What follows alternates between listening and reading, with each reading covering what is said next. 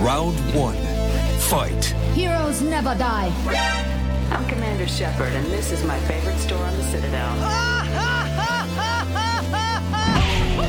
I used to be an adventurer like you. Then I took an arrow in the knee. Power, sex, sex, power. They both come down to one thing. Hungry Gamers. Hello, hello, hello, and welcome everyone to the 309th episode of the Hungry Gamers podcast. We are powered by 8bit.net and those sexy, sexy legends over at Audio Technica. Go upgrade your audio game today over at audiotechnica.com.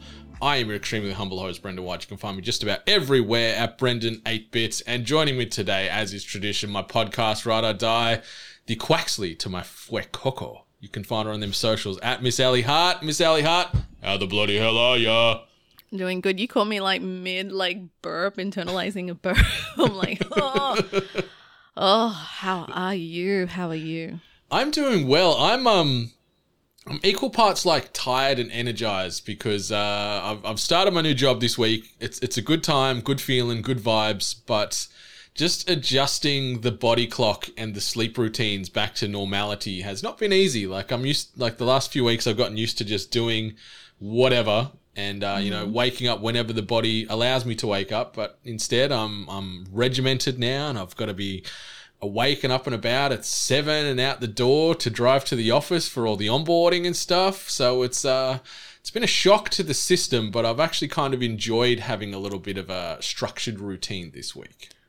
That's I love structure. Structure is what keeps me uh, motivated usually. Um, and welcome to the morning time as well. Welcome back to uh, well, sunrise, I guess. Yeah, it's uh, if, if it's that. it's nice to be here. It's uh, it's a bit of a shock to the system walking outside and getting in the car, and my retina's nearly catching on fire from the sunlight in between the erratic bouts of rain here in Melbourne. But uh, yeah, it's good. It's it's it's a good vibe at the moment. The energy as is, is at a high. Uh, we're, we're sort of on the race now to the Christmas break uh, in, Yeah. in all aspects with, with work and ATEBIT and THG and everything else in between. So uh, you've only got a, a handful of episodes left, listeners, before we uh, we take a little holiday break.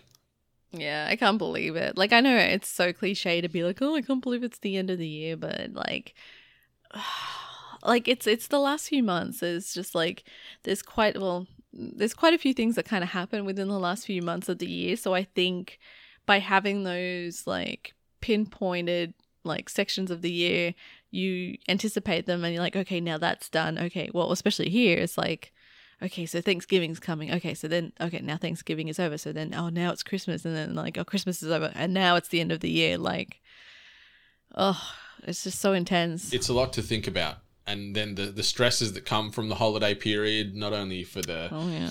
the shopping and the gift giving and all that, but also trying to juggle time to see friends and family and get together for the, the big gatherings and stuff. It is a lot. So, uh, anyone that is feeling that strain already, just just take a minute, breathe, just chip away a little bit at a time because it can be very daunting. And um, don't beat yourself up if you don't get everything done or, or get all the gifts you are hoping to either give or receive. Exactly. Yeah, but um, let's let's jump in where we always do here with uh, with THG. We'll talk about what we've been up to, and um, I appreciate that we've both been on a similar journey, albeit one a scarlet tinted version and one a violet tinted version. I'm on Pokemon Scarlet. Ally is on Pokemon Violet. So we've jumped into Yeah. Game Freak's latest big old hit on the Nintendo Switch. And um, let me start with which starter did you actually go with? I, I went with Fuecoco, the uh, the fire crocodilian. Did you go the same? Same, same. I love my little chunky goofball. He's great. Did did you name he or she as well? Uh, yeah, picante. Picante. I called mine Frankie. So I've got Frankie Fuecoco um, doing doing his thing, and um, he's he's just the best. He's so damn cute. He is absolutely adorable, and I am all but determined not to evolve him. So, Yeah, the um, I, I sort of spoilers for myself. I, I looked at uh, the the final evolutions for the three starters just to sort of see which way I wanted to go, and I nearly went Quaxley because Quaxley, uh, yeah, that he's bit a final one.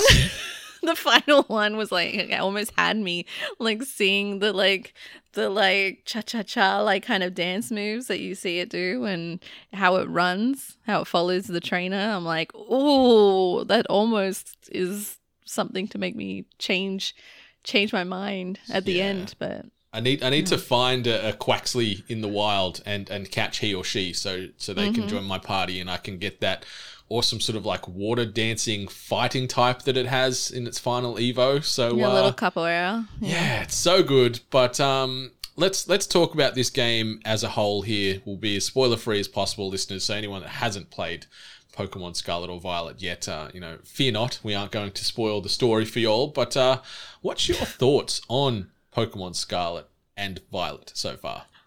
I don't about the story. um, if there is one, I don't care. Um, this like it has been is such a slow slog. Like at the start, like it just drags on and on, and I'm almost like mad at myself that I reached a particular point where there's just a lot of like story and developing about the the world and your ambitions and all this sort of stuff and it just took forever it was really really slow and obviously you know the game is slow in other ways Mm-hmm. um but it just like I got so bored of it that I was watching TV and just hitting A, A, A, or B, or B, or whatever, you know, makes the dialogue go faster. So I don't know if I agree to something that that like amongst the the dialogue but i just didn't care i just wanted to go out there and start catching pokemon and seeing the pokemon world but um yeah like it, i it's been disappointing it's been a disappointing experience overall got like from the dialogue and all that stuff being slow to actually maneuvering even when you uh, receive the ability to move a little bit faster um, even that's slow for me. Um, I just there's there's a lot of menu things that kind of like processing time takes forever, and then there's just like other little things where I'm noticing. I'm like, I see the cost the cu- cost cutting here. Like it's just so plain as day, and Mhm.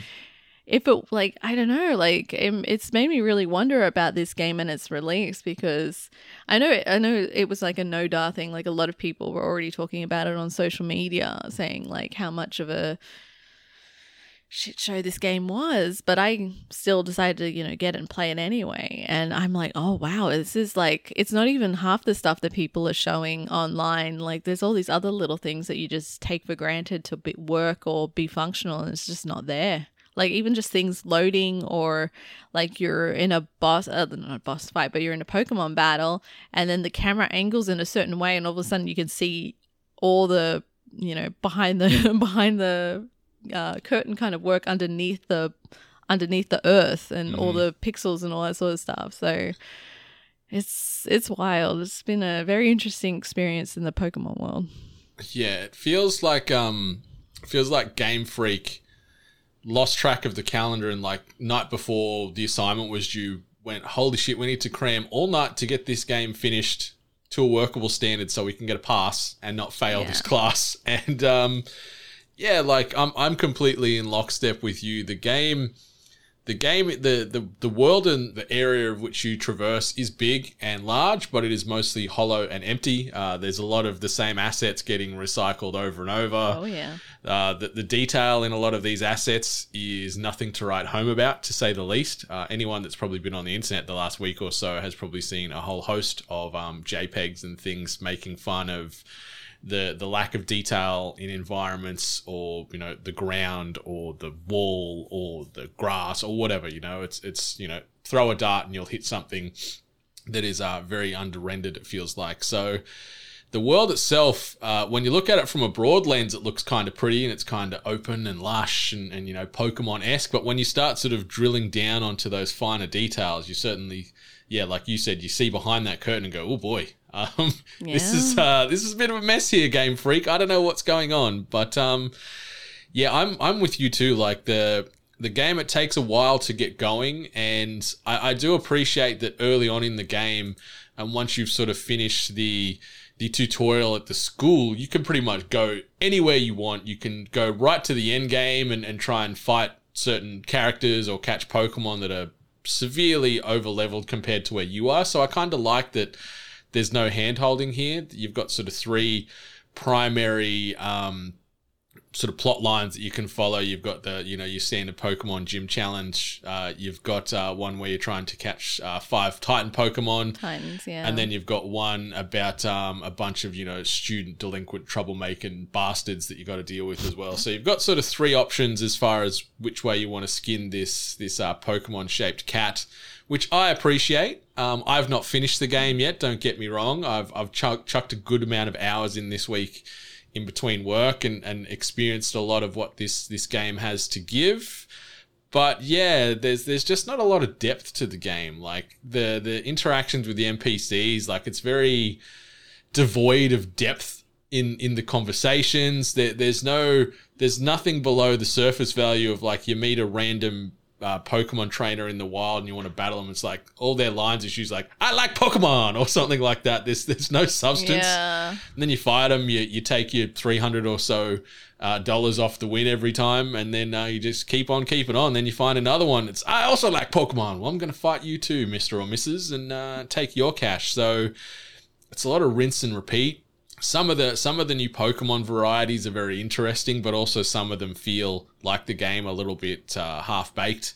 They could have used a little bit more time to add a little detail to said Pokemon. But um, yeah, the the experience for me so far, like like it's um it's a f- I'm fine. I guess is the the nice metric we use here for uh, when we play or, or consume content. Like I'm not regretting my time, but like I just don't give a rat's ass about the broader world. Like you were saying, you were sort of just skipping through dialogue and interactions. I'm doing the same, and I've got like anime going. I'm paying more attention to the anime on the telly than I am um, running around uh, the, this world at the moment. So uh, Yeah. it's it's it's a bit of a shame, and, and I'm not talking down on Scarlet or Violet. Like, yeah, I don't regret the purchase. I like Paldea, this this this world where we're exploring. It's it's lush and it's it's gorgeous until you zoom in or look at finer detail. But uh, yeah, it's it's it's fine for me so far.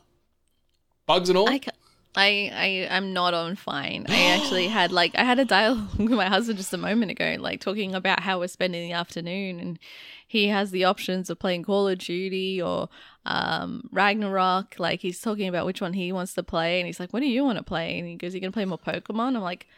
No, it feels like a chore. Like right now, it feel yeah, right now it feels like a chore. Like that's how like winded like this whole experience is and like talking about the dialogue and i've tr- been trying to remember what it was that the damn character said i did and it i know it's a term that the youth say um it's like you just you just beat the star gang because they were bullying someone. Mm-hmm.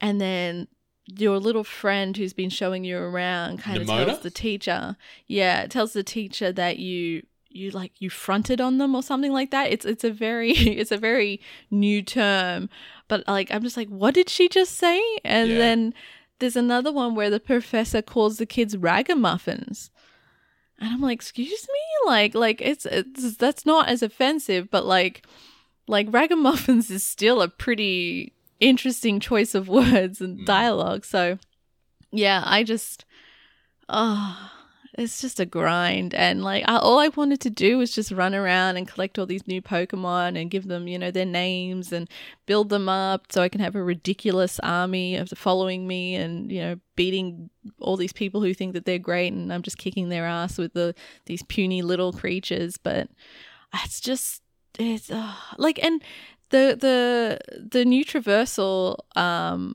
with this like pokemon Mm-hmm.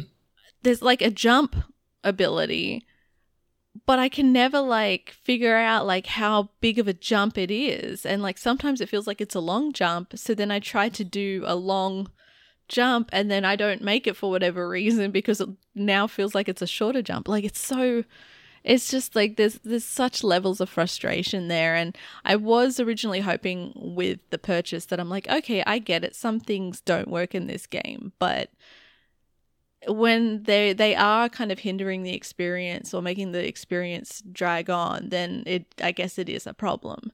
And um there's like even like got the shops.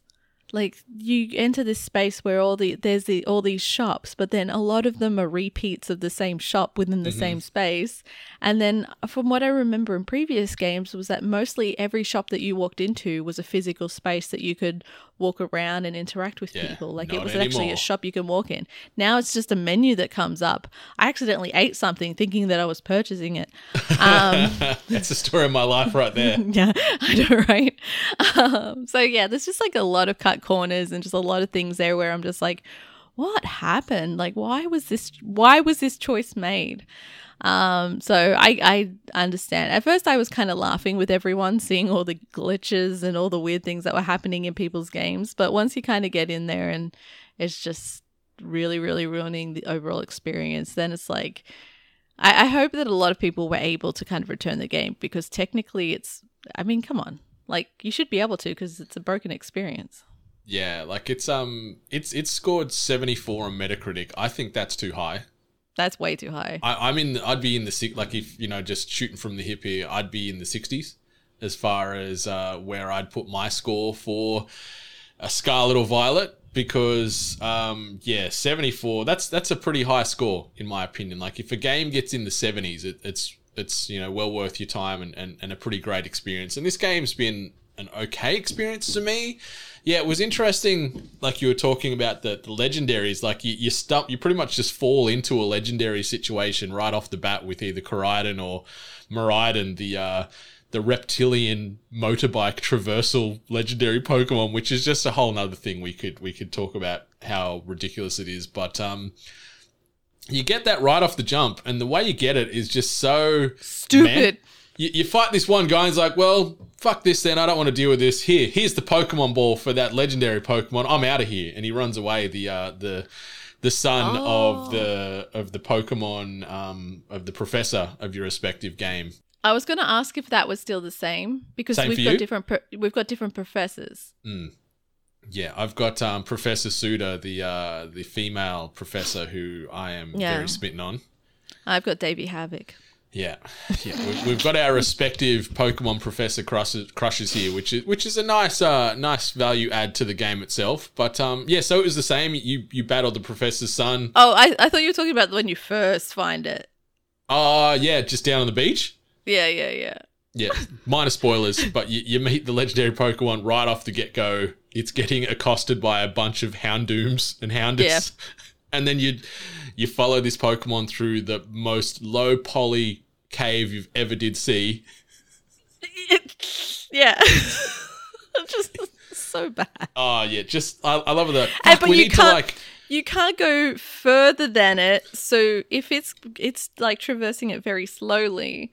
And so you're sitting there and then if you get like anywhere close to being in front of it, you stop or you slow down. And I'm like, "Oh my god. Mm-hmm. yeah, Just let and me run through." And I love that Game Freak were building that cave out and they're like, man, it's probably too dark in here. Hey, yeah, just chuck some like neon grass texture in there and just throw it on a wall or on the floor. That'll be right. So every once in a while, you just got like this Microsoft Paint splatter of neon green grass in there just to, Exactly. to brighten up the area. Like it is, that sets the tone early for the game as far It as really the finer did. details. But, uh, yeah, you, you get this this legendary Pokemon that just becomes nothing more than a taxi for you, which is kind of uh, a little upsetting, but uh, it is what it is. But yeah, Pokemon Scarlet and Violet, 74 on Metacritic. Do not agree with that. I do agree that I'm still very thankful we've finally got open world Pokemon games after decades. Like Ar- Arceus was still fantastic compared to this.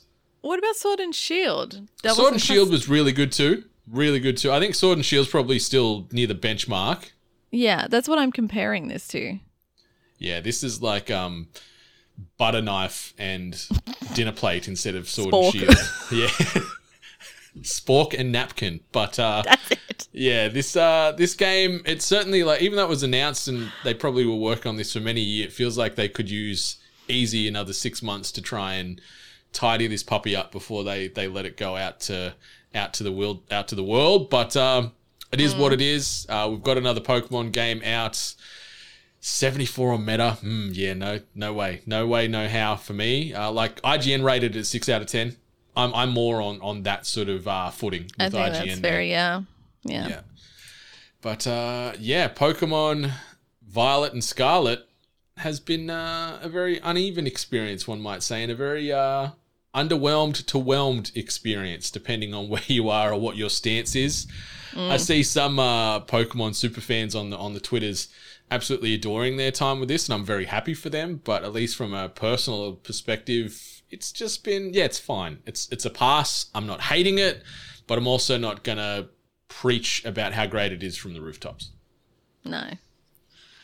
Yeah, something I can't talk much about it because uh, I'm under NDA at the moment, but I've started to crack into Callisto Protocol this week as well. Holy moly! And I'm just fist bumping right now. For anyone just on the audio, I am like fist bumping like no one's business because this game is great. That's all I'm going to say. You'll get a, a deeper dive on that in the coming uh, week or two. But uh, yeah, get excited for what Glenn Schofield and his team has done there with Callisto Protocol because uh, yeah, it is a stark comparison to our Pokemon Exciting Scarlet and Violet. So that's great. And I just wanted to quickly also shout out the the season finale of Andor played out this week on Disney Plus and uh, take a bow to everyone involved in the production of that show because my goodness gracious me, I love it and it is very, very, very special and some of the best Star Wars you ever will see. I'm gonna give it another try. I will eventually go back and try it again. Um, but yeah, because it, it has been getting like great reviews. Like, so I'm like, okay, uh, like uh, because of the um, it seems like anyone that was, had my opinion, we all we all like dropped off and never went back. And it seems like everyone that kind of hung out and stayed to it, um, they've just been raving and raving and raving about it. So I'm like, all right, like I'll I will give it another go based on these incredible reviews it's been getting. Mhm. Maybe there's something I missed. My impatience has always been the uh, worst part of me when it comes to taking on a new series. So I will possibly give it another try and see what the hype is about. Yeah, I think you'll be very well rewarded. I'm like I'm I'm with you. Like those those first two episodes, I it took me a while to feel it and settle into this world. The first two episodes, I was like, hmm, and I actually had to rewatch episode two uh, when those first three episodes dropped because I wasn't paying full enough attention, didn't really understand what was going on. But since I yeah. Went back and rewatched that and then sort of just rode this wave. Uh, I have loved every minute of it. It is, um, yeah, some very, very special storytelling and, uh, yeah, well worth watching as far as uh, new content this year. It's, uh, it's the, the peak of Star Wars greatness. So, uh, yeah, it is so good and I can't wait for more of it uh, down the line. But I see you've also watched something on uh, Netflix, which I'm a fan of, and uh, I'm happy to hear that you've, uh, yeah, consumed a good chunk of this this week. Yeah, so the person that says that they never have enough time to try all these shows that you everyone recommends to me, I went out and decided to watch an anime on my own. on my Damn own straight. accord. So, um, randomly stumbled upon like some kind of like video on my Instagram or social media, um, of of this anime that looked really like grotesque and crazy, and I'm like, all right, you've got me. Well, let's see what this is about. And when I looked searched into it and I saw um, a lot of graphics from the manga, I looked at it. I'm like, oh, this looks really messed up. I have to look into it now. So I started watching the anime Dorohedoro. And I'm six episodes in. This I just only discovered this like the other day, so I'm six episodes already in. Only twelve episodes, so I'm going to be very disappointed when I finish this. Um, but oh, I am so on board. This is my kind of anime. It is great. It is so good. Like it's messed up, um, but it also doesn't take itself too seriously, and um, it's just the design, the art design throughout the episodes, and all the character designs and the characters that have been developed. I just I love it all. I there's yet to be a character that I hate, which is usually something that I always find myself. I'm like everything's good, but I can't stand this character. No, I so far I love every character, good, bad. The the concept is unique-ish. Um, overall, like it's based in this place which uh humans who get tested on by sorcerers.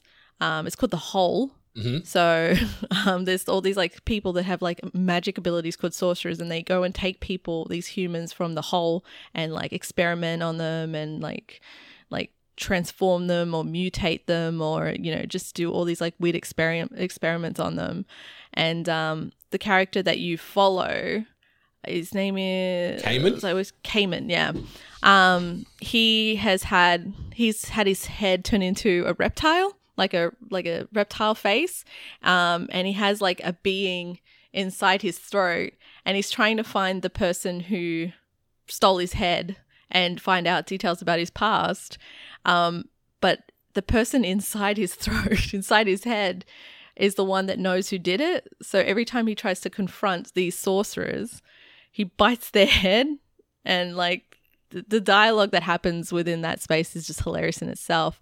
But um, it's just like his companion or friend, um, Nikaido.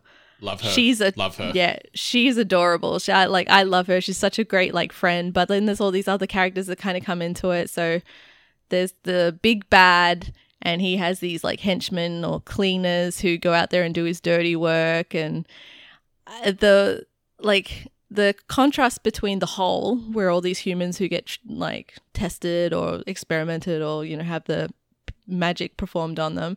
Like I love the design of this horrible destitute decaying space. Like mm-hmm. there's a little bit of a, like a cyberpunky feel from like the, the I I don't know why I made that connection but I, I kind of get that feeling there. Like it's just run down it's dirty it's disgusting and then the contrast to where the sorcerers live and how mystical and magical and bright and colorful it is um it's it's a great anime it's grotesque like i said um the sorcerers wear these masks and the masks designs are just great. Like a lot of them remind me of Hellraiser, especially with that kind of gaping mouth. I always forget Chatterer. Is that what Yeah, what the, he's the called? chatterer. yeah. But yeah, I, I think if you're looking, if you aren't looking for anything too cutesy wootsy and you're looking for something a little bit more grungy, a little hardcore, um, I definitely think you should check out Dorohedoro because it's fun, it's got action, it's you know a little messed up, but it's it's been great so far. Just consistently good episode to episode. So Yeah, I think you're gonna really enjoy the the, the whole arc that that uh, those twelve episodes, and there's a heap of um, OVAs as well that you can check too.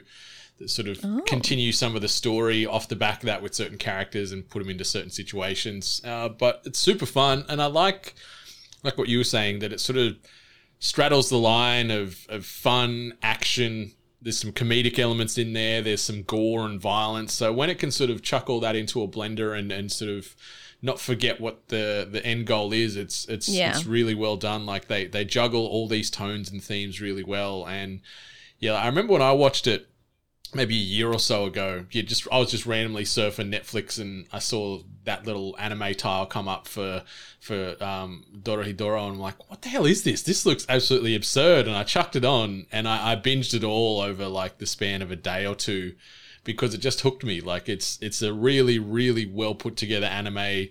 The story's great. The characters are fleshed out. Like you were saying, Nikaido, she's a she's a little cutie patootie. She she runs her own She little is. little cafe or restaurant, um, the Hungry Bug, which uh, Yeah. I love, and just some of the other characters the they gyoza? introduce. Yeah, oh my god, it, it makes me so hungry um, watching that show sometimes, and then also Mm-hmm. repulsed. But uh, it's awesome, and those three sort of primary hub worlds that the the anime and the manga uh, live live and breathe in and around is, is really cool, and I like that they're all very distinctive. So uh, I'm happy that you're watching it, and I'm happy that you're enjoying it because it is uh, it's super fun and just very very unique in all the Yeah. right ways.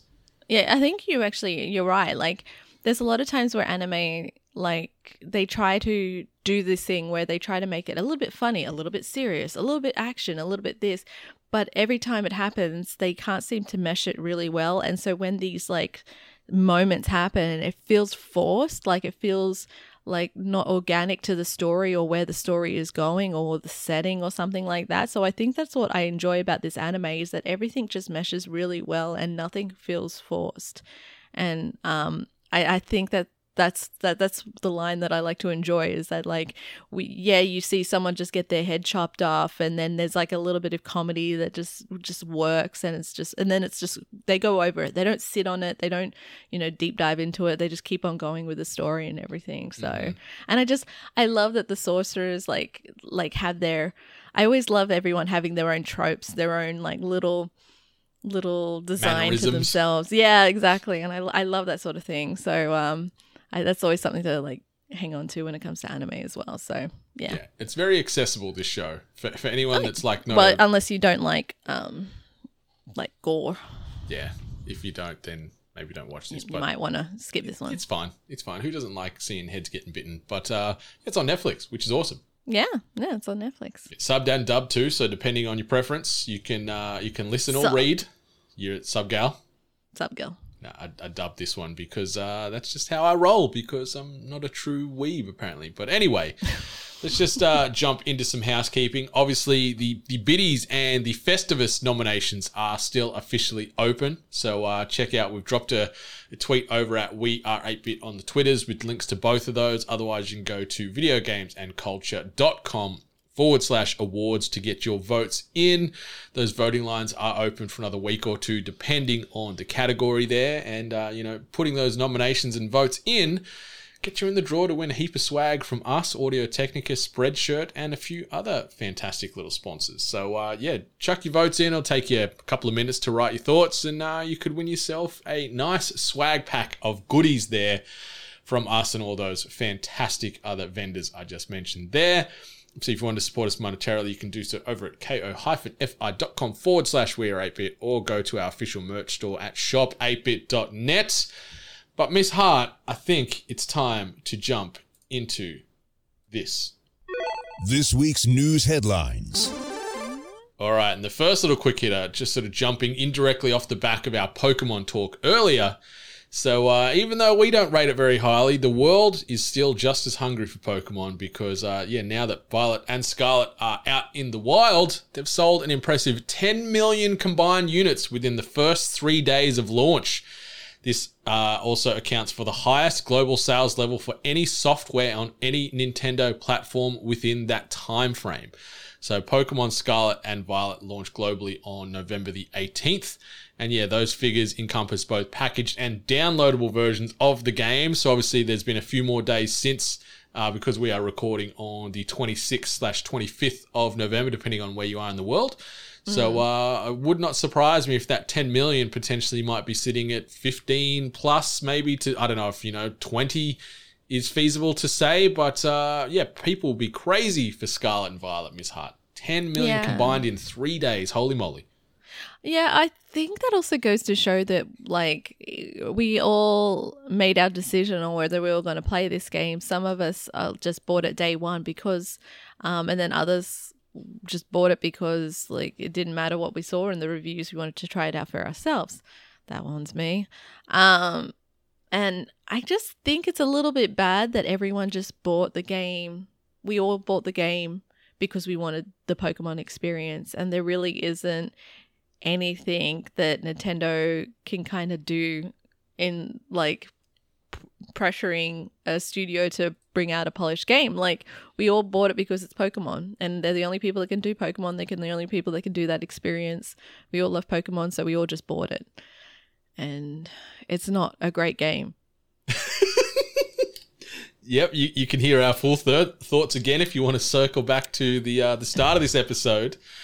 Yeah, it's it certainly uh, didn't hit the notes that we were hoping for it to to hit for our respective selves. I think, but uh, it hasn't stopped the world from from being horny and hungry for more Pokemon. And I'm very curious to see what these these sales figures look like after Christmas, because obviously this will be on many a child and adult's list as far as a Christmas gift, uh, Scarlet or Violet. So, yeah, this game is just going to continue to sell like bananas. And the rough part is that this means that then Game Freak aren't under such a lens for the game being a little broken because they're like, you know what, this this game's seventy percent complete or whatever, you know, just throwing a number out there, but yet it still still sells like hotcakes. Um, they're like, Yeah. that's fine. We're, we've we've got out of here uh, by the skin of our teeth here, and um, yeah, give us a gold star, Nintendo, because look at all the money we've just made you.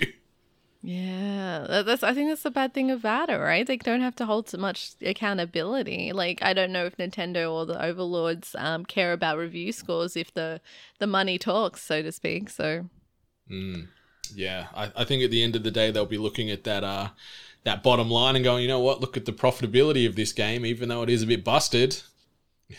money money over quality. Hmm, which which way would I go? But um, talking about uh, sales figures, jumping to another platform, we're going to go over to Sony because they've revealed that God of War Ragnarok is now the fastest selling first party game launch in PlayStation history. This was revealed via a tweet from the various at Sony PlayStation accounts, um, at AU here for Australia, and so on and so forth. Uh, so, revealed in said tweet, 5.1 million copies of God of War Ragnarok sold uh, were sold during its debut week. As the post points out, this naturally means it set a God of War franchise record as well. In comparison, God of War 2018 release passed 23 million copies sold on PlayStation 4 and PC as of November 2022. Back in October of 2021, it's reported that the game sold 19.5 million copies, but that uh, launch on PC pushed it further into that new audience spectrum there. So, uh, God of War Ragnarok you know, it's funny. We just said 10 million combined units from Nintendo in three days, where where God of War Ragnarok did 5.1. Like that's that's still huge, and that's awesome for Santa Monica Studio. And this game, in comparison to uh, to Pokemon, is a complete, finished, polished experience, which is visual, playable art, where Pokemon Scarlet and Violet is uh, a Jackson Pollock, I guess we could say. Yeah, good, good art reference. Um, yeah, like I think God of War also, oddly enough, I think they must have also benefited from the release of all the amazing review scores it got. Um, I also feel like God of War has been more of the uh, accessible titles. I've definitely heard a few. Uh, I hate saying this, but like non gamers kind of show interest or intrigue. Um, we also saw some interesting advertisement um, leading up to the release, especially the one with um, Ben Stiller.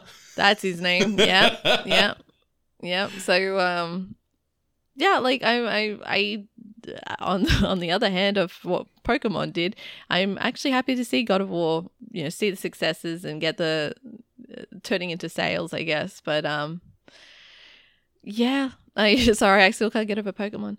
Um, but do you? It's interesting to see like having these console exclusives, and obviously they have their benefit, but then like we saw just saw in the numbers is that God of War also got uh, got to see a push once they were able to make their title available to PC.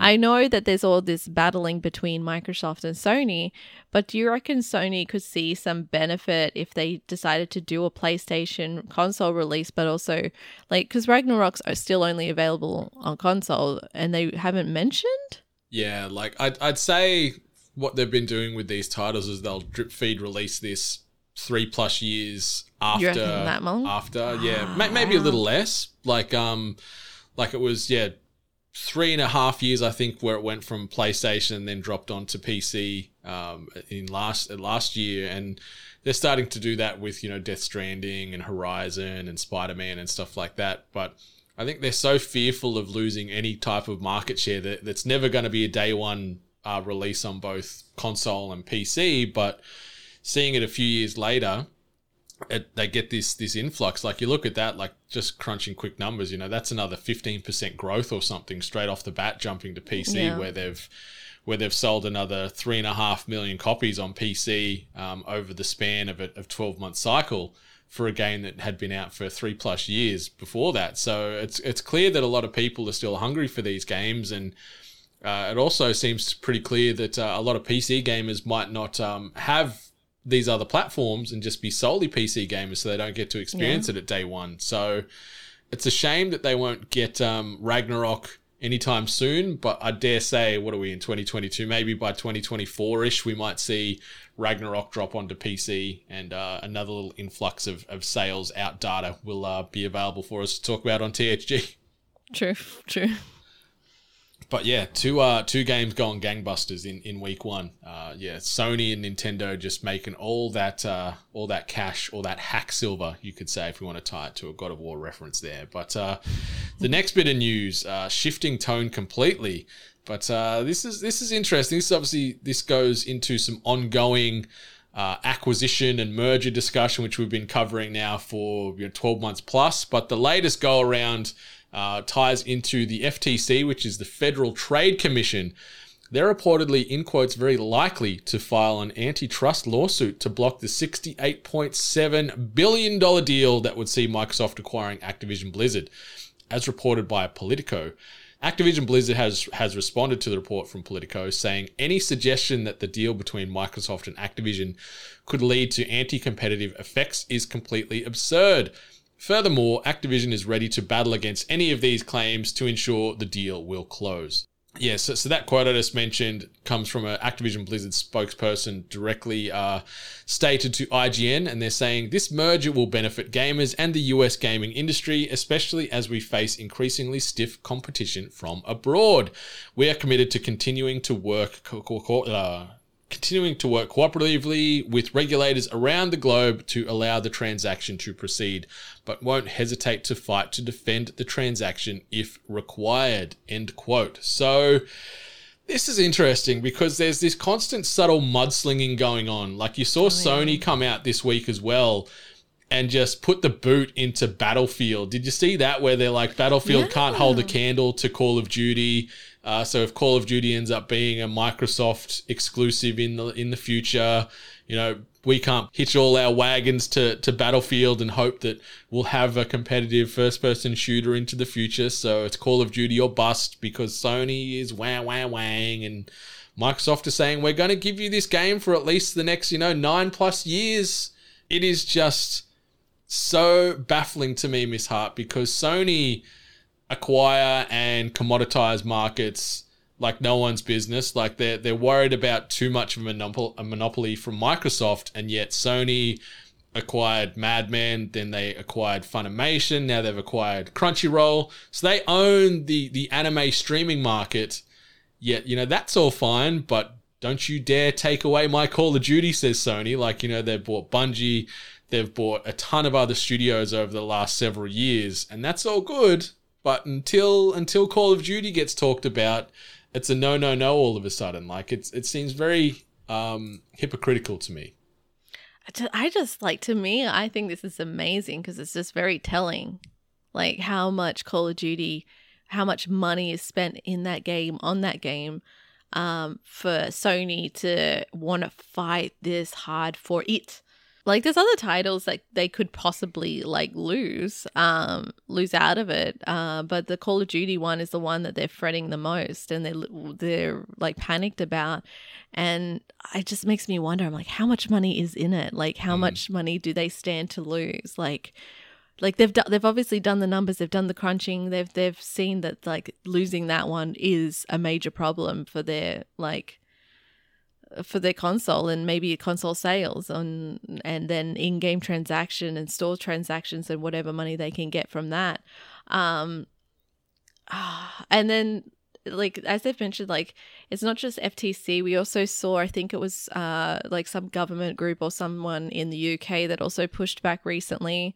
Um so yeah i think we're seeing that a lot of like groups globally kind of paying attention and trying to push back but then as I was kind of saying to you, like we actually don't really know what's happening behind the curtain, um, or how much, uh, like company wise, political wise, little pushing or poking has been happening. Like I wouldn't be surprised that if this mattered so much to Sony, if Sony wasn't getting this information or maybe um, pushing through information to these parties to show like a concern or consumer concern or something like that, saying like you know, I don't know.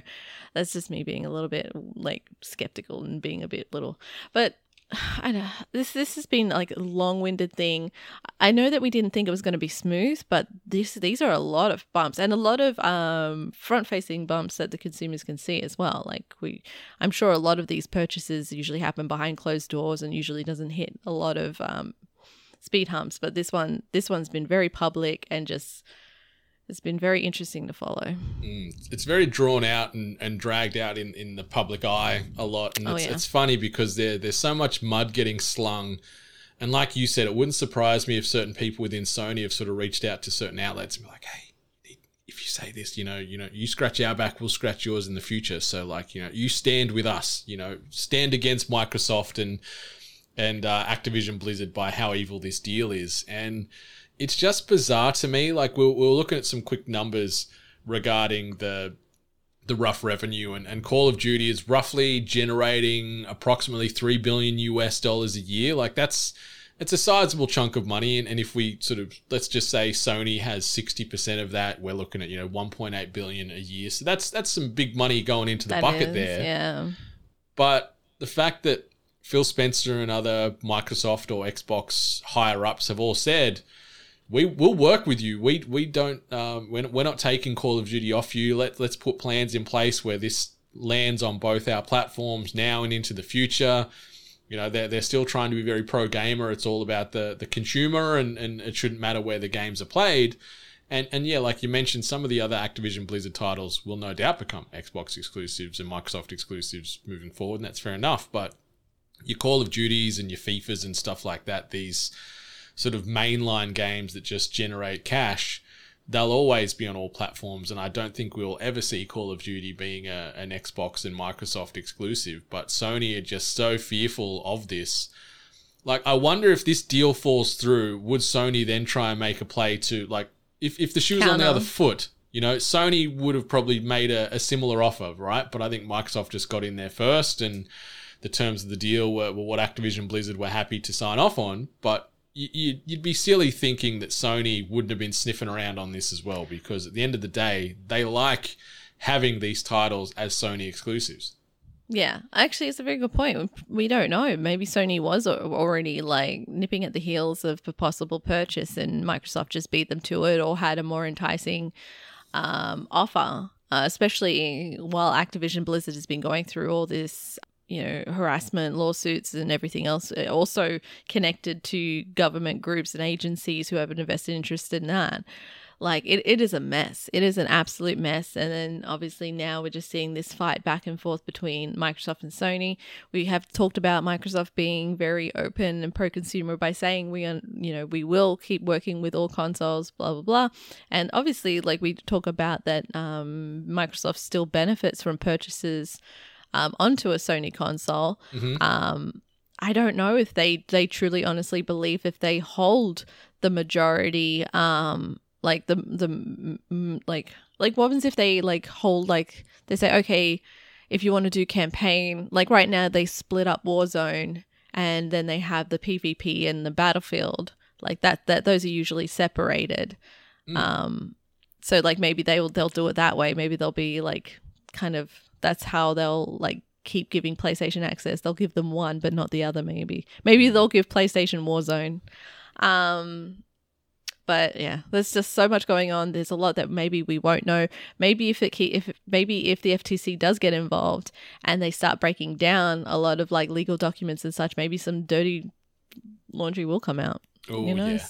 I have no doubt this is not the, the last time we're going to be talking about this melodrama. But it, it's funny because, like, Microsoft would be very silly to to take this away from other platforms because there's so much money that can be made off the you know the spin-offs um, attached to you know that are playing on on Sony and the like where that's then marketing they don't have to factor in. Like they're getting marketing for nothing then because Sony want to want to market this game and make money. So like you know the the whole rising tide raises many ships type of thing. So just just let these large than life games exist on on all the platforms and Microsoft can just clip the ticket on the way through and still make money and have some incentives for players to try and shift their COD focus to Microsoft. But yeah, like it doesn't make any sense for them to to say no to Sony for, for titles like this that are larger than life and just annual billion dollar earners or multi billion dollar earners, I should say. So uh yeah, like I'd imagine the same thing.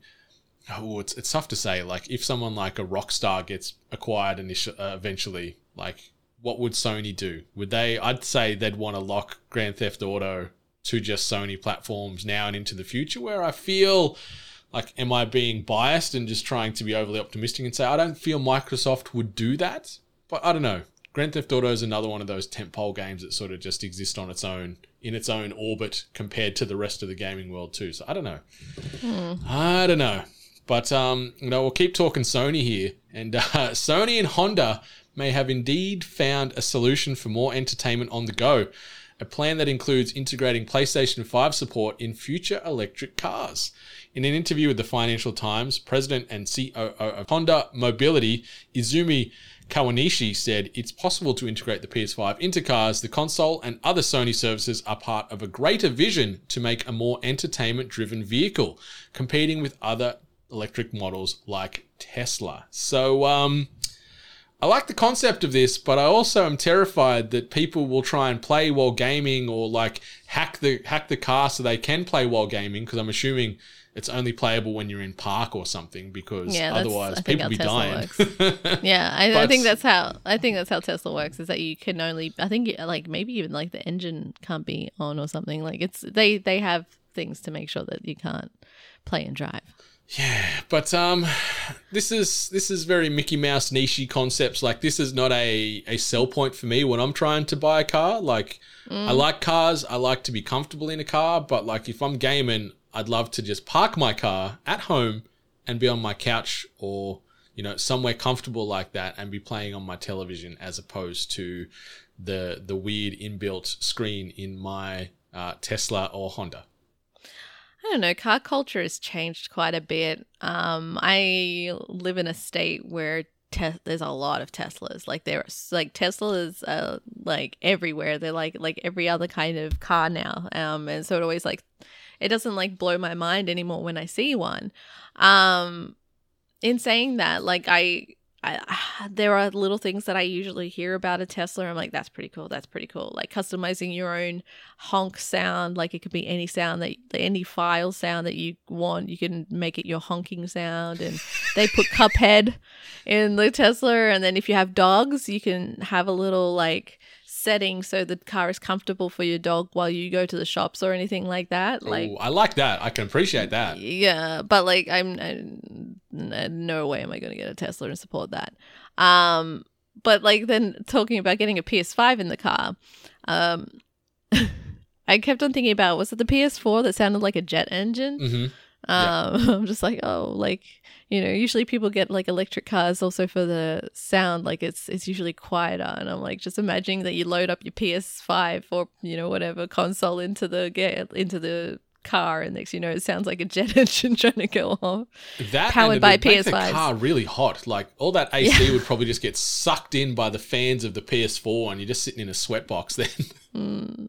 Yeah, I'm wondering if they try to do like cloud based gaming maybe instead of like really throwing major components into it. But I yeah, the cars of the future. They're like soon we can just live in our cars. mm. Yep. It, it'll go that way, or it'll be you know the self drive. See if it's self driving and I can play while the car drives me somewhere. I'm like, yeah, that's that's feasible. I can be doing two things at once hypothetically, but uh, the thought Imagine of playing GTA while you're driving. It just Yeah. seems counter. Like yeah, counterintuitive sort of thing. Yeah, it's uh, yeah, but um, yeah, Honda and Sony doing their thing together. Uh, let's let's see what happens in the the coming years there. Uh, and if we sort of look a little bit further down the line, uh, we've had a rough time frame allegedly thrown around the internet this week regarding the Sony PlayStation 6. So there's a lot of rumor and a lot of chatter going uh, due to some leaks popping up, and uh, yeah, discovered in documents from the United Kingdom's Competition Markets Authority as part of the ongoing Microsoft Activision merger investigation. It appears the PS6 will either be coming out late 2027 or in 2028. So that's going to give the PlayStation 5 a rough life cycle of approximately seven years. So uh, we've got a few more years to wait before the PlayStation 6 makes its way to uh, the Honda electric cars of the world and, and everything else. But uh, who knows? Maybe the PlayStation 6 will be a car and it's transformable into a console. Maybe we're going full Transformers here in 2028. Um, but that doesn't seem actually feasible at all. But yeah, Sony PlayStation 6 coming out in 2027 or 2028. It's interesting to be talking about the new console, especially when we are constantly finding ourselves having a discussion about games that are being released, or sorry, games that are being created right now for the PlayStation or new consoles, and that division between people that are saying that new games should only be built for the newer consoles because a lot of people feel that games are being held back by making them um, playable on the previous gen. Um, I I've I've made a passing comment that I I was not as impressed with God of War, um, detail wise. So rude. Like, there's a lot of design choices in there that are beautiful. I I've I don't know if it's a spoiler. There's a certain sea creature that needs to be released, and Mhm. while the overall space looks pretty, I felt like it could have had a lot more potential if it had a way better graphical push, a little bit more realism or as realistic as they could get. It just there was like a p- part of it that made to me that like seemed like it was on the balance line of like almost being cartoony. So, um but like that was that was a title that was made for the PS4, right? mm-hmm. Yeah. So, and the Horizon was another one, right? Yep. Yeah. Horizon Zero Dawn. Yeah, so I don't know. Like it's it's interesting to already be talking about a PS6, especially while games are still still in development. Um, probably still considering the previous gen console. So Yeah. So um yeah, 2027, 2028, you know, having getting 7 years out of a PlayStation 5, you know, that's that's pretty decent ROI. Uh, as far as getting getting your your time and money's worth out of out of a heavily uh, costed piece of um, gaming equipment. So uh, we'll see. I'm very curious to see if that is the rough timeline. It makes sense, and um, we might hear more and more about this if this uh, stuff continues to drag regarding Yeah. Microsoft, Activision, Blizzard, because they obviously need to put a little bit of weight behind why they can't, and so they might have to sort of disclose some of these cards. Uh, that they're holding very close to their chest. But uh, yeah, 2027 slash 2028, the PlayStation 6 coming soon to a shopfront and a Sony sponsored electric car near you. And the last bit of news The Witcher 3 related. So CD Projekt Red has shared everything new in the next gen version of the game via way of a couple of minute trailer. And uh, yeah, the footage that they showcased, uh, highlighting the PlayStation 5 and Xbox Series versions, was pretty damn impressive. Uh, this is obviously tied into The Witcher 3, which came out way back in 2015, which is still insane to think about. So, revealed during a CD Projekt Red Twitch live stream, a handful of developers outlined the upgraded versions, uh, upgraded visuals, brand new quests, cross progression, and more that's coming to The Witcher 3 when the update is released in a couple of weeks' time on December the 14th. CD Projekt Red confirmed that graphics settings will be added to console, letting players choose between 30 frames per second with ray tracing or 60 frames per second without. This will be available on all next gen consoles, including Xbox Series S. The DLC is going to be based on the Witcher Netflix series, and it's been expanded into its own quest, which rewards the player with the previously announced armor based on Henry Cavill's version of Geralt. An alternative outfit has also been added to Dandelion, making him look more like the Netflix series Jaskier. So um, yeah, there was a stream you can check out. There's a couple of minute video doing the rounds on YouTube and on the socials, which breaks it down and shows some nice comparisons between the legacy game from 2015 and the new one coming out seven years later. And it looks pretty. It's kind of cool and very smart of them to tie into the the Netflix adaptation of The Witcher. Uh, I'm a bit sad we don't get a little bit of a spoiler with Liam Hemsworth um, skin available or something. Imagine maybe it's too, too soon. Too soon. I don't know. But um, yeah, this is cool. I, I might go back and play a little bit. Like I've still got some quests to clean up in The Witcher, but like it's not a high priority thing where I'm going to jump in in two and a bit weeks time when this drops because this isn't available through like a free upgrade. This is like a paid version of You the purchase, game. yeah. So you got to drop that cash down to uh to get access to the the next gen version of The Witcher 3, but it's uh it's cool to see in, in some of the, the graphic comparisons they showed. It uh, looks pretty impressive. This is where my laziness um, benefits me because I've never played a Witcher game. So I get to play like a really nice quality, even more graphically impressive version of the game. So if I decide to actually play it, I get to play a really nice version. Sad that it's like armor based on Henry Cavill's version. And not a face scan. Yeah. like a full on model.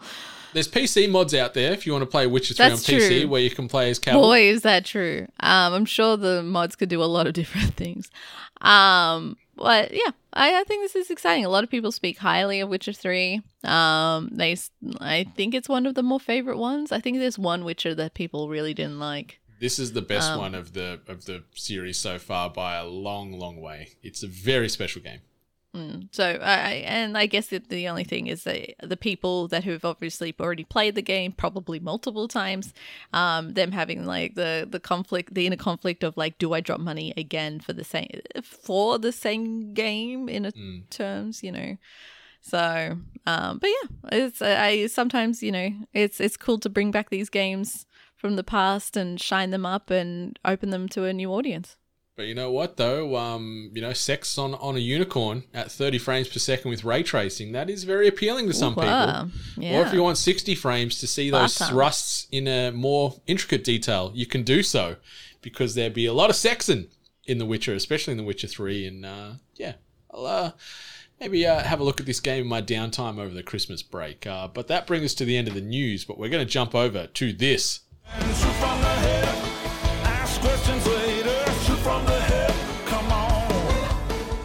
What is your favorite gaming controller of all time? I'm not necessarily after the best one because it's probably just the DualSense or, you know, if you like the Xbox Elite controller, whatever. But just the controller that you still love, that you view as an icon, a cherished form factor, an art piece, if you will. What's the one that you see and it just makes you happy? Because for me, it's probably the original PS1 controller, pre DualShock. Picking up the controller was like a foreign alien artifact had come down from space. And I want to know what that is for you. Is it the Duke? Is it the Wiimote? Is it whatever we call the Nintendo 64 monstrosity? Let me know. Well, thank you, Jono. Like like as we've mentioned, listeners, that is a new segment we've got called Shoot from the Hip, and we have not heard that question until we play that drop. So we are shooting from the hip with our responses. We're going to aim honest and true, and the, the the controller. As I was sort of processing this in my head as he was he was sort of getting to the question and explaining mm-hmm. some of the controllers, even though the controller kind of does suck. I'm going the Nintendo 64 controller with just how gonna absurd it is. I Like you need three say, hands to play with that thing properly. Jono shot from the hip and he got me in the heart because I love that design was ridiculous. It and it still is. But how like those of us that played it, how many of us have got a broken little joystick in the middle because of mm-hmm. whatever game? Usually it's Mario Party. But like we all lost like the the joystick in the middle. And then yeah, we all had our different ways that we had to hold the controller, especially based on which game that we played. But I always loved I there was always this one Nintendo 64 controller in our house that would get fought over and it was that cool like plastic see-through Oh yes. design. Yeah. Yeah. So it was like it was just so cool and it was so like late 90s early 2000s, you know, like you could see through it. Um uh so yeah, like I was to say like that was just like it's it's such a cool memory. It's such a weird unique like like yeah alien device um and it's it's it's a lot of fun memories attached to that one uh sore palms is what not for the sore palms because of the joystick Yeah, trying to do the the rotating, like the circular yeah. motions. yeah that's it yeah yeah yeah Yeah, it's it's such a bizarre controller. Like it really is very impractical. The fact that it's got sort of the three blades um, and how you hold it depending, and then the the D and the C pad and the joystick in the middle. And I remember then you, like when you put the rumble pack in the back, and it'd go from weighing like one kilo to fifty five kilos all of a sudden. Those rumble packs heavy. weighed a ton. So I'm gonna go with the 64 controller, not only with just yeah how absurd it is, but just some of them the nostalgia that comes from it. You know, playing like Mario Kart 64 together and Super Mario GoldenEye. 64, GoldenEye, all these games that uh, really brought the the multiplayer zaniness together um, into into the Nintendo ecosystem in in a bigger way. Uh, but I also wanted to quickly shout out uh, to the to the original DualShock controller. I thought the the PlayStation 2 DualShock controller is is a thing of art. I like the fact that it had obviously the inbuilt vibration. It was a nice bit of a beefier step up from the original PlayStation controller. The dual thumbstick centralized in the middle there, really pretty. Um, it was that sleek black color as well, like mm mm mm mm mm. But yeah, I'm gonna go with the Nintendo 64 controller. Honorable mention to the DualShock, and also an honorable mention to the Wiimote, just with how much technology was in those controllers. Like, yeah, it's it's a pretty nondescript looking thing in your hand. It's kind of cool to to get into this, you know, pre virtual reality type of thing going on. You know, where Not we've to mention the damage it would do. Oh yeah, It's like physical damage to people's um property. oh yeah, yeah. It's a weapon. but- Doubles as a weapon. I'm sorry, but I'm also because I just assumed you were going to say it. I'm going to give an honorable mention to the class, well, the the most recent, still perfect Xbox design, like for their controller. It, it is the perfect hand feel. It is. Uh, they have. It's so good that they haven't really changed it for years. No, Um, and Eve is so good that one would say that PlayStation maybe took a little bit like a page from their book. Um, so I'm gonna give some love to the Xbox controller. Yeah. It's it's still as far as the two mainline controllers, it's still the one that owns my heart comparative to the Sony, uh, especially with the Elite controllers with the the four paddles on the back. Fantastic, and it's always a bit of a rewiring expedition with my brain going from Xbox to Sony games where I don't have any paddles until I get that fancy new expensive controller next year. But uh, yeah, the the Xbox controller is tried and true. He mentioned the Duke. That thing was a giant behemoth of a of a, a bit of equipment. But then going from Xbox to yeah, then the 360 controller, and then going to to the Xbox One and the Series X and S's, they haven't really changed much from the 360. There's been a few little minor tweaks, but they've got that form factor. The offset sticks are still one of the best thing about that controller too. Instead of having them both sort of directly down bottom centralized, you've got one a little higher, one a little lower. It's great. So uh, yeah, a good controller can make or break a platform. But It really uh, can. I like that we both went straight to the Nintendo 64 monstrosity just due Mm-hmm. to nostalgia and just awkwardness and weirdness in general. Also, shout out to having to always to buy four of those ones. hmm Yeah, yeah, and they weren't cheap if I recall back in the day. They weren't cheap. Yeah, God, good times, good times indeed. But um, yeah, instead of looking backwards at those nostalgic controllers, let's look forward um, as far as ways you can spend some money this coming week. New releases and events. All right, so we're talking about releases dropping between the dates of November the 28th through to December the 4th, uh, making its way to the small screen on Disney Plus. I'm very excited about this one, Miss Hart. We've got the new Willow series on Disney Plus. Were you a Willow fan growing up as a kid? No. Oh, it's a great film. Great film. Shout out to Val Kilmer in that, a young, spry looking Val Kilmer as the protagonist in Willow. But uh, I'm very keen to see what they do with this. We've got some, yeah, nice, um, you know, serialized high fantasy. This is going to, you know, hit those similar beats as uh, Wheel of Time, as a Lord of the Rings, all that kind of stuff. So I'm keen as a bean for Willow. On the big screen, we've got uh, a couple of films here. We've got Carnifex. Little Eggs African Rescue, which is a you know a kids based animated film, and the last one I want to mention here, Violent Night. So that's the one with um, old mate that plays Hopper from Stranger Things, assuming the yeah. role of Santa Claus and going on some kind of like violent vigilante anti-hero killing spree. Looks super violent, super pulpy, and uh, I'm keen to watch that. Are you going to check it out? No, it looks Oh. stupid. It looks so. Come on, this looks like one of those like you know now there was like a bunch of movies that were released like towards the butt end of like the COVID closure kind of entertainment closure business where Mm-hmm. we saw media coming out slowly, but you could tell that they were very constrained on like budgeting or locations or how many actors could be within a space. Like that's what this one feels like to me. And then we've there's a bunch of Christmas movies already coming out, and they're just there. Isn't there a new Santa Claus that they're doing with Tim? It's a t- it's a series. They've made a TV series of the Oh Santa my Claus. gosh. Yeah. Actually, sorry, way off, way off. Talking about TV series, like we we've seen the pivot to TV series being absolutely like killing it. Especially, obviously, with Star Wars and Disney Plus, um, making some incredible productions. Obviously, HBO, even Apple TV. Um, so we're seeing a lot of stars start moving to the small screen.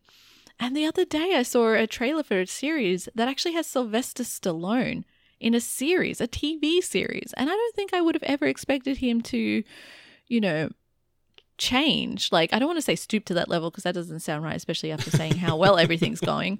But yeah, I'm just really impressed by seeing like how how much TV series has been on the up and up that they're, they're getting big stars. Yeah, it's, it's kind of cool seeing the.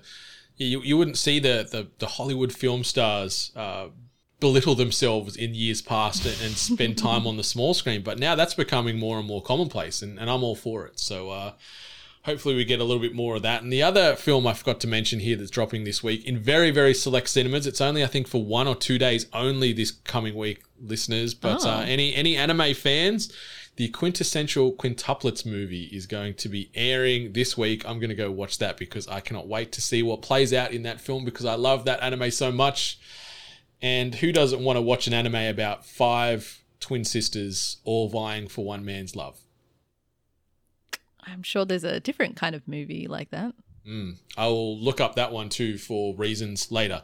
But uh, games that you might want to play this coming week Last Days of Lazarus, Sable, Soccer Story, The Night Witch, Front Mission First Remake, Gundam Evolution, Warhammer 40,000 Darktide, which I'm kind of excited to play, but I hear it is buggier than an ant's nest, so I'm worried about that one.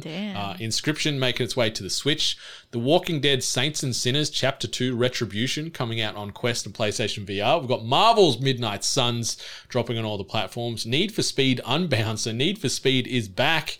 We've got uh, the Resident Evil Village Winter's expansion making its way to Switch, and the Callisto Protocol making its way to all platforms. So many, many, many, many, many games and films making its way to your eyeballs and ear holes and hands this coming week. Yeah, I, I imagine that a lot of us will be looking at the Callisto Protocol. There's been a lot of lead up, a lot of anticipation. I love every interview that gets done with the team there because everyone from I've forgotten what his name is, but the head honcho and how he he looks like and sounds like a gangster. Like yeah, Glen I Schofield. just, I just, I love it. I think he actually did a like Wired or something talking about game development on on YouTube somewhere, and it was it was just lovely watching him kind of talk very passionately about game development, but then he just has a very very different, unique kind of presentation to himself that I just adore. Yeah, I, I cannot wait for the world to talk more about their time with the Callisto Protocol. I can't believe that a Need for Speed game has just sort of stealthed its way out this week as well. And then Marvel's Yeah. Midnight Suns, the the marketing machine has been very big pushing this one. So I'm very curious to see how it reviews and, and the, the general uh, media based feedback on that. It hasn't And- been good. Yeah, it's a bit upsetting. And then yeah, that Darktide, the four player sort of Warhammer 40k squad based game, looks fun. But yeah, all I'm seeing on the internet at the moment is how busted it is, which makes me sad because it That looked like a game I want to play. Yeah, it did look cool, so I'm kind of sad about that. Yes, yes, yes, yes. But uh, ATEBIT Nation, we're a little sad because we are now at the official end of episode 309. Miss Hart, anything else you wanted to shout out before we move on out of here for another week? yeah, just uh, everyone get your um get your Bitties in, uh, your Bitty votes in, as well as Festivus. Tell tell us tell us what you love or loathe about us or about the industry. Um, there's a lovely little little bit to fill out there, and just make sure you get it in time so you can get a sweet like. Into, uh, what's the word I'm looking for? I don't know. participation, not as participation with the podcast. Yeah, yeah, yeah. So have Oh, your have your voices coffee. heard. If you want to send any audio based responses in for the Bitties or Festivus as well, do Ooh. so. Drop us an email, hello at atebit.net, or send us that audio file. Uh, just DM it on the Twitters at We Are ATEBIT. Obviously, you can find me at Brendan ATEBIT and Ally at Miss Ally Hart. But yeah, ATEBIT Nation, that brings us to the official end of 309. So until next time, much love. And stay hungry.